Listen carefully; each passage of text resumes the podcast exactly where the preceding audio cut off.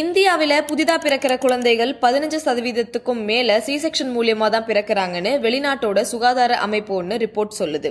C செக்ஷனோட பர்சன்டேஜ்ல இருபத்தி ஒன்னு புள்ளி அஞ்சு சதவீதமா இருக்கு இதுவே தனியார் மருத்துவமனைகள்ல இன்னும் ஆபத்தா நாற்பத்தி ஏழு புள்ளி நான்கு பர்சன்ட் சி செக்ஷன் தான் சொல்றாங்க. மொத்த உலகத்திலையும் இந்தியாவோட தனியார் மருத்துவமனைகள்ல மட்டும் உலகளாவிய விதிமுறைக்கு விட அதிகமா சி செக்ஷன்ஸ் நடைபெறுவதற்கான காரணம் என்ன? இப்ப எல்லாராலும் பேசப்படுற இந்த சி செக்ஷன் அப்படிங்கிற முறையானது ஆயிரத்தி தொள்ளாயிரத்தி நாற்பதுகள்ல தான் கண்டுபிடிக்கப்பட்டது. இதோட ப்ரொசீஜர் அப்படிங்கிறது கர்ப்பிணி பெண்களோட வயிறு அல்லது கருப்பையில கீறல்கள் போடுறதன் மூலம் ஒரு குழந்தைய நல்லபடியா டெலிவர் பண்றது. ஆயிரத்தி தொள்ளாயிரத்தி அறுபதுகள்ல தான் சி செக்ஷன் உலகம் முழுக்க பிரபலமாக ஆரம்பிச்சது. அதோட நோக்கம் அப்படிங்கிறது ஒரு உயிரை காப்பாத்துறது மட்டுமே. சுகப்பிரசவத்திற்கான சாத்தியம் இல்லாதப்பவும் காம்ப்ளிகேட்டட் பிரெக்னன்சிலையும் மட்டுமே இந்த சி செக்ஷன் செய்யணும்னு முன்னாடி எல்லாம் டாக்டர் சஜஸ்ட் பண்ணிக்கிட்டு இருந்தாங்க. காரணம் குழந்தையோ அல்லது தாயோ ரெண்டு பேர்ல யாரோட உயிருக்கோ பிரச்சனை வரும் அப்படின்னு ப்ரெடிக்ட் பண்ணா மருத்துவர்கள் பரிந்துரைக்கிறது தான் இந்த சி செக்ஷன் முறை.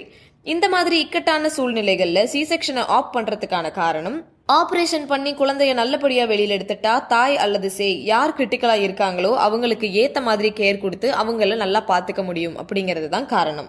இதுல ஷாக்கிங்கான நியூஸ் என்னன்னா பல்வேறு நாடுகள்ல நடந்த ஆய்வுகளின்படி நார்மல் டெலிவரியை விட சி செக்ஷன் ப்ரொசீஜரின் போதுதான் தாய்மார்கள் இறந்து போறதுக்கான வாய்ப்பு அஞ்சு பர்சன்ட் அதிகம்னு சொல்றாங்க.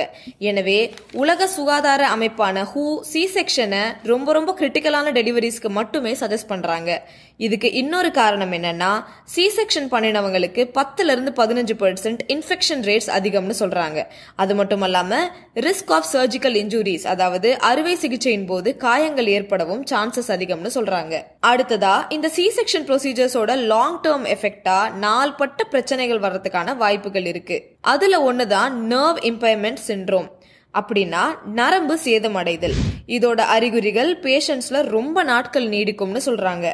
அது மட்டும் இல்லாமல் சி செக்ஷன் செஞ்ச பெண்களுக்கு ஆன் கோயிங்கா முதுகுவலி பிரச்சனை இருந்துக்கிட்டே இருக்குமா? ஏன்னா அவங்களோட வயிறில் இருக்கிற டிஷ்யூஸ் எல்லாமே ரொம்ப தளர்ந்து போய் வெயிட்டை கேரி பண்ண முடியாத ஒரு நிலைமைக்கு வரும்போது முதுக தான் அது பாதிக்கும்னு சொல்கிறாங்க உலகம் முழுக்க நடத்தப்பட்ட ப்ரீ லேபர் ரிசர்ச்சோட ரிசல்ட்டா நார்மல் பிரெக்னன்சி மூலம் வெளியில வர குழந்தைகள் தாயோட உடல்ல உள்ள நுண்ணுயிரிகளை எடுத்துக்க முடியும்னு சொல்றாங்க. இது குழந்தைய பாதுகாக்குமாம். இதுவே சி செக்ஷன் மூலியமா பிறக்கிற குழந்தைகள் பிறக்கும் போதே அவங்க தோல்ல இருக்கிற நுண்ணுயிரிகளை இழந்து பிற்காலத்துல வளரும் போது அவங்க ஒவ்வாமை அதாவது அலர்ஜிஸ் மற்றும் ஆஸ்துமாவால பாதிக்கப்படுறதுக்கான வாய்ப்புகள் இருக்குன்னு சொல்றாங்க.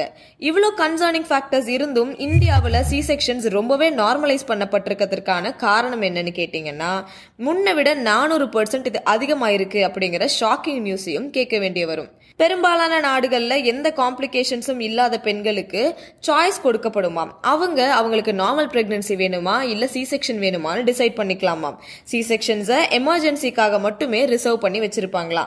ஆனா இன்னைக்கு தனியார் மருத்துவமனைகள்ல பதிவாகிற லேபர்ஸ்ல நாற்பத்தி எட்டு பர்சன்ட் சி செக்ஷன்ஸ் தான். இவ்வளோ காம்ப்ளிகேஷன்ஸ் இருக்கிற சி செக்ஷன் ஏன் இப்படி பரவலா இருக்கு?